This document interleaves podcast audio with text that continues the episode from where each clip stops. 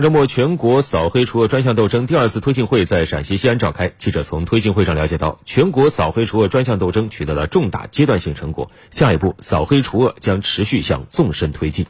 据介绍，全国扫黑除恶专项斗争开展以来，取得了重大阶段性成果，一批称霸一方的黑恶势力被打击处理，一些沉冤多年积案得到侦破。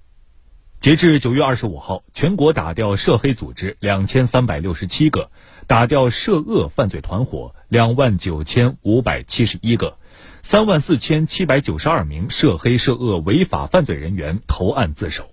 今年上半年，全国刑事案件同比下降百分之六，八类严重暴力案件下降百分之十一点一，涉枪案件下降百分之四十四。截至九月底，全国纪检监察机关立案查处涉黑涉恶腐败和保护伞案件移送司法机关五千五百人。记者从会上获悉，从十月下旬起，全国扫黑除恶专项斗争领导小组将组织中央第二、三轮被督导的二十一个省区市和新疆生产建设兵团开展回头看。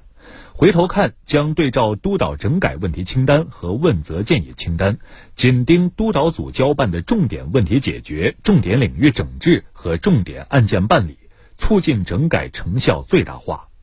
打击保护伞仍是专项斗争下一步的主攻方向。会议指出，要完善公安、纪检、监察双专班侦办模式，落实提前介入、同步立案、联合办案。信息反馈等措施，提高办案质效。会议要求要不断创新督导方式，实现精准督导。接下来，各地要紧盯保护伞关系网不放，确保打深打透，除恶务尽。对群众反映强烈、长期没有进展的案件，依法采取挂牌督办。提及办理、异地用警、异地羁押等措施，再突破一批难啃之案，对涉黑涉恶案件在逃人员要组织开展追逃百日攻坚专项行动，争取攻克一个重点案件，起到带动一串、警示一片、净化一方的效果。从已侦破案件和调研督导情况看，交通运输、矿产资源、建筑工程、服务娱乐等传统行业、金融、网络、共享经济等新兴行业领域是黑恶势力滋生蔓延的重点行业和领域。